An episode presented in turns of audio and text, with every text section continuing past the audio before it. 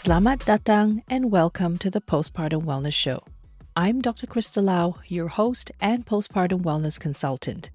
In this show, I share insights and knowledge around approaching your postpartum journey through culture, traditions, and modern postpartum care using my combined experiences as a physician with scientific and public health background, an author, a foreign born US military spouse, and a mom of two. Join me in this exploration of motherhood wellness, and heritage, where you will learn how to thrive in your postpartum journey and beyond. A quick disclaimer before we start today's episode. The content of Dr. Kristal Lau's postpartum wellness show does not replace medical advice from your health providers. Listening to this show does not establish a patient doctor or client provider relationship between you and Dr. Kristal Lau. Please see your health provider for any medical concerns or contact your local emergency line for any urgent matters. Welcome, welcome to today's episode of the Postpartum Wellness Show. Today I'm going to talk about who looks after you as a mother and your family during the postpartum period. But before I dive in, I'd like to explore two things. First, why is it important for us to know who's out there to help us? And number two, what does it mean to have good health in the postpartum period? And I'll finish the episode with sharing with you red flags to watch out for when you're seeking for help or services so that you know you're getting the best care for you and your family and to stay safe from those who may have forgotten that they're there to serve you and your best interests first. So let's get started. Why is it important to know who's out there to help you and your family and who to turn to in your time of need? Let's recall that the postpartum period can be longer than six to eight weeks. So, whenever you and your family member need help for your health or your family's well being, or you've got any concerns after you've met your OBGYN at the six week checkup, there are other health practitioners, health providers, and service providers who will be more than happy to help you with any concerns and worries that you've got. And because there's so many of us out there who you can engage for help, it's good to know who can do what for you so that you can choose the best person to see for your concerns, or at least know who to see first and get your care plan started. The best part about knowing that there's literally a team of people out there who are able to help you and your family, you know you're not alone in this journey. And because I expect a lot of my listeners to come from different parts of the world, knowing the different titles and terms for people and services who can help you is going to help you navigate the system and resources in your country and figure out who will be the best person to contact in case you need any help. To understand better about who's out there to help you and your family during the postpartum period, it is important to understand what good health means in the postpartum period. Or to put in other words, what does good postpartum health mean for you as a mother and for your family? In general, the definition of health, as per the WHO, the World Health Organization, says that to be in good health is to be in a state of complete physical, mental, and social well being, not merely the absence of disease or infirmity. What does this mean in the context for you as a mother and for your family? So, for you as a mother to have good postpartum health, this means that you would have recovered from labor and childbirth whether you've had a vaginal birth or a C section birth, and if you had any other medical conditions from labor and childbirth, you should have recovered from that to be in good physical health. And for you to have good mental health during the postpartum period, that means you would have had the mental health support to manage the postpartum blues, postpartum moods, and if you've been diagnosed with postpartum depression or other postpartum mood disorders and anxiety, you would have had some treatment and management plan and an action plan for that. So that means your mental health and mental well being has been looked after. And finally, as a mother, to have good social well being during your postpartum period. That means having a decent network of support from family, friends, and other community members around you, plus having access and availability of local resources wherever you and your family are living. So, this means it really isn't possible for you to achieve complete physical, mental, and social well being within six to eight weeks after giving birth. And that's why in the previous episodes, I always talk about how the postpartum period can be up to a year or even more after you've given birth. And what about for your family members? Remember, I talked about how your family members also have their postpartum experience. In this case, they may not have gone through a lot of the physical challenges that you have gone through in pregnancy, labor, and childbirth, but their mental and social well being absolutely needs support during this time so that they can adjust to the changes with you and with your newborn during the postpartum period. And this is why many doctors and other health providers use the biopsychosocial model whenever we treat patients and talk to clients about how to help them achieve their health and wellness goals. This model comprises three parts the biological part of you, the psychological part of you, and the social part of you. And this model provides your doctors and health practitioners a holistic blueprint so that they can help you plan to achieve good health in the physical, mental, and social aspects. So, using this model, let's dive into who's out there to help you. We'll also follow a timeline starting from labor and childbirth.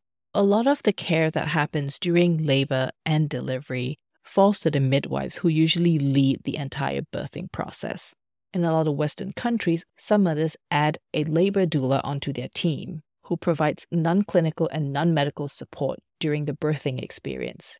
And in some parts of the world, like in Australia, in the rural or regional areas where there may not be as many midwives and OBGYNs, there are general practitioners who are specifically trained to also function as rural OBGYN specialists and emergency specialists, and they take the lead in helping mothers go through labor and delivery. So, where do the OBGYNs fall in during this time? Let's take a moment to appreciate this specialty where it is really quite unique, even for those of us in the medical field. This is one of the specialties where the doctor provides both medical and surgical care because they provide both obstetrics and gynecology services. Obstetrics meaning related to childbirth, and gynecology meaning related to the women's reproductive health. So, in a lot of cases, when the labor process is uncomplicated, which is medical speak for things are going as it should, and it doesn't look like there are any interventions that's required, most of the OBGYN doctors don't really play an active role here. The midwives usually take the lead in this part. However, should there be any concerns of safety for the mother and the baby during the labor and delivery process, that's when the midwives will call the OBGYNs, and together with the mother, they will assess the situation as a team and make a decision on what's the next step. From my second birthing experience, I thought everything was going to go well because I presented to hospital five centimeters dilated, meaning I was already halfway there. And even my midwives, they were very pleased with how everything was progressing. Up until 20 hours later, I was not moving past six centimeters and my baby was starting to show fetal distress on the monitor. And that's when the OBGYN doctor stepped in. We had a discussion and decided that it was best for me and my baby to have an emergency C section.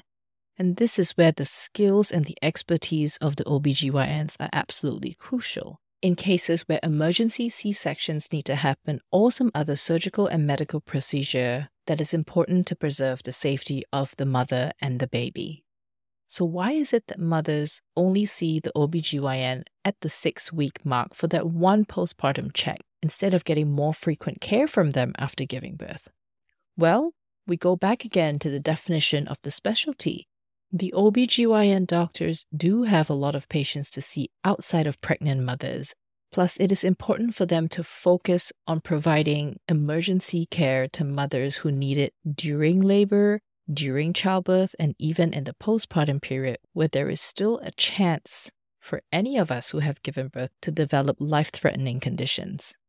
This is why, in many parts of the world, the postpartum care model is led by the midwives, maternity nurses, community nurses, and other primary care providers. I'll go more in detail on who the primary care providers are in a little bit. Back in my home country, Malaysia, in Australia, and here where I am right now in Germany, once the mother goes home with her newborn, the midwives usually do home visits to check on the mother's recovery and on their newborn's well being. This is on top of the pediatric care that the newborn baby receives. And in situations where there are insufficient midwives, then community nurses, maternity nurses, and other nursing professionals will take the lead in postpartum care for the mother and the newborn. It is also during this time in the immediate postpartum period where families in the West have the option of hiring postpartum doulas, overnight nannies, and newborn care specialists who can help with promoting a mother's well being. And for some families, this postpartum care falls into the responsibility of other family members who step in to help the mother and her family during this time. In many parts of East Asia, even in Malaysia, where I'm from, there are confinement nannies or pui yuets who come and help the family for up to 30 days after the mother's given birth so that she may focus on resting and recovering after childbirth. These nannies also help with nutrition, cooking, cleaning, laundry, breastfeeding assistance, and teaching the parents how to care for their newborn baby. For families who can really afford it, there are confinement centers that they can check into, which I know sounds really dark and jail like, but confinement is just a word we used in East Asia to describe a postpartum practice of staying at home with our newborn in the first 30 days after giving birth. And these confinement centers are really comfortable wellness stays where the families have everything provided to them so that the mother can focus on resting and recovering. But what happens after that six week OBGYN checkup? What else is out there for you as a mother and your family? Most importantly, after this time, is to establish care with your primary care provider. These professionals are your general practitioners, family medicine doctors, nurse practitioners, physician assistants, and for smaller rural communities, community nurses would be your point of contact. The type of care that they provide is not limited to only making sure that you're in good physical health, but to provide you with mental health support and to refer you to other allied health practitioners and providers and services to improve and maintain your social well being. They are the team leader for your health team for the rest of your postpartum journey. And for mental health support during your postpartum journey, you have counselors, therapists, psychologists, psychiatrists. And for those of you listening who are part of the US military community, you have access to your chaplains and your military family life counselors who can offer you support and non medical counseling during this time. You and your family can also engage complementary therapy practitioners, especially if you have a cultural connection to the traditional medicine that is practiced in your heritage. Just like myself, as much as I am a completely Western and modern trained medical doctor with a scientific background, I still follow traditional Chinese medicine practices and I do see traditional Chinese medicine doctors from time to time because I use both approaches in my journey towards better postpartum health and overall wellness. Another form of traditional medicine includes Ayurveda medicine, which is unique to the South Asian, the Indian heritage. And in the West, complementary therapies are also provided by functional medical practitioners and holistic health practitioners. These can add value to you and your family's postpartum health and wellness especially when you engage them hand in hand with your primary care provider, because then you'll get the best of both worlds and you will have health practitioners and health providers who are working on the same wavelength, which is to focus on helping you and your family achieve the postpartum health and wellness goals that you want. But wait, that's not it.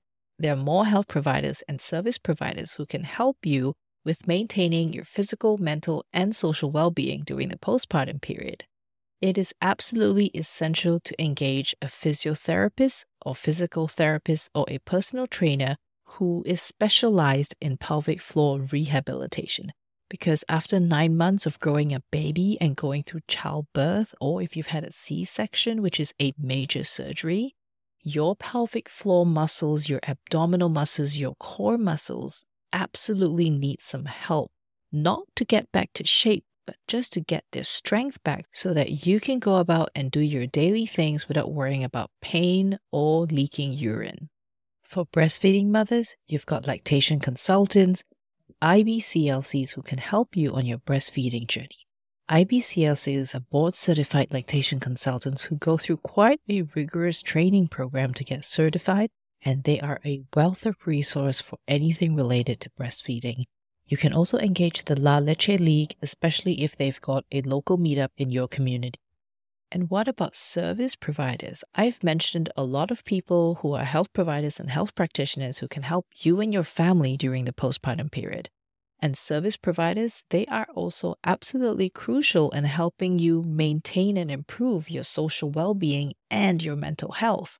These are babysitters, dog sitters, dog groomers, cleaning services, food delivery services, grocery delivery services, daycare, and even laundry services. But how? How do these people help you and your family? I mean, shouldn't you guys be doing all these things anyway at home by yourself? Well, yes, we can absolutely do our own laundry, cooking, cleaning, caring for our pets, and for those of us with other children, we're already caring for them and helping them adjust to the changes during this time. But honestly, it can get exhausting exhausting to a point where your mental health can get severely affected, exhausting to a point where both you as a mother and your spouse, husband, and partner are both at risk of postpartum depression and anxiety because it can absolutely be overwhelming to do it all just by yourselves. So, if you and your family have the financial capacity to hire help, especially if you don't have family and friends or other community members around you to help you during the time when you really need some additional hands on deck, then yes, please hire these services to help you out. Hire these services to give you a little bit of that mental and physical break so that you can rest and recharge and start going through the chaos again once you regain some energy. Because it is absolutely true that it does take a village to raise a child, but it also takes a village to nurture a mother and to nurture families. Plus, honor our elderlies as they get old. Getting into the habit of asking for help and receiving help and utilizing resources and the community around you is only going to benefit your physical, mental, and social well being that will lead you and your family towards good postpartum health which is why it's very important that I share with you things to look out for in health practitioners, health providers, businesses, and services that you engage with. Red flags to look out for where you may want to consider getting a second opinion or stop engaging with this person or business entirely. The biggest red flag to look out for is if someone tells you not to trust your medical doctor or medical health provider and if they discourage you from engaging with modern medical healthcare. This is unethical, irresponsible, and downright dangerous. Why? The postpartum period carries its own risk for mothers after giving birth, even up to six to eight weeks later. This part of postpartum physiology of what happens to your body after giving birth, I will cover in another episode. And with the rise of postpartum depression in our modern society, if someone tells you that you shouldn't see your medical doctor or medical health provider, makes me worry whether they truly have your best interests at heart. A health provider, health practitioner, and service provider who truly has your best interests and safety in their hearts will understand if they have any limitations to serve you for a specific problem that you have. Which brings me to the second red flag to look out for when you seek help is to be cautious of people who claim that they know everything. It is very good when you meet a professional who knows what they don't know, but it is absolutely dangerous to meet someone who doesn't know what they don't know. And this attitude and this behavior can be present in medical doctors, medical health providers, nurses, midwives, doulas, functional medical practitioners, holistic health practitioners, traditional Chinese medicine doctors, and in any other service provider out there. If you meet someone who claims that they have the answers to everything and that the so called other professional will not be able to help you, I highly recommend you seek a second opinion, even from a different practitioner within that same field because there are always limitations in everything that we have today. Despite how modern and advanced we are, we still have limitations. Modern medicine still has its limitations because there's so much to health and wellness, especially within those of us who have a lot of cultural norms and traditions that we carry in our medical decision making. and traditional medicine and complementary therapies absolutely have their limitations as well because there are conditions that they absolutely cannot help with. And modern medical healthcare is there to help you and your family. This is a very nice spot to wrap up this episode, actually, because from everything that we've discussed today, that I've talked about today, you can see that postpartum health, that health in itself is pretty complex. There is no one way street towards good health. You need to take into account your physical well being, your mental health, and your social well being. Which is why this ties back to my tagline from a couple episodes ago, where I share that postpartum care and wellness is not a luxury, it is an absolute necessity. You need a team. And this team should serve not only you, but your family because your wellness is also intertwined with your family's wellness. So I've got two big call to actions today for you. If you are a mother, have a think about what you really need. Think about what counts as good postpartum health for you when you think about your physical health, your mental health, and your social well being. Because once you get thinking about what you really need, you'll start to see how you can take the next step towards achieving the postpartum health and wellness that you deserve. And if you are a health provider, a health practitioner, or a service provider who's listening in, I'd like you to think about how you can apply the biopsychosocial model into your practice so that you can better serve mothers and their families. And if any of you want to book a free call with me to have a chat about your postpartum wellness or how I can help your organization or business take postpartum care to the next level, go to my calendar and book a free 15 minute call with me at www.mamaswingwoman, M A M A S W I N G W O M A N dot com forward slash free call, F R E E C A L L go and book a time right there, and I'll love to have a chat with you. And that's it for today's episode. Thank you and terima kasih for tuning in. Please leave a review on your favorite podcast platforms, or if you're watching this on YouTube, please leave a comment below the video. I appreciate you in helping me improve this show, and I will see you in the next episode.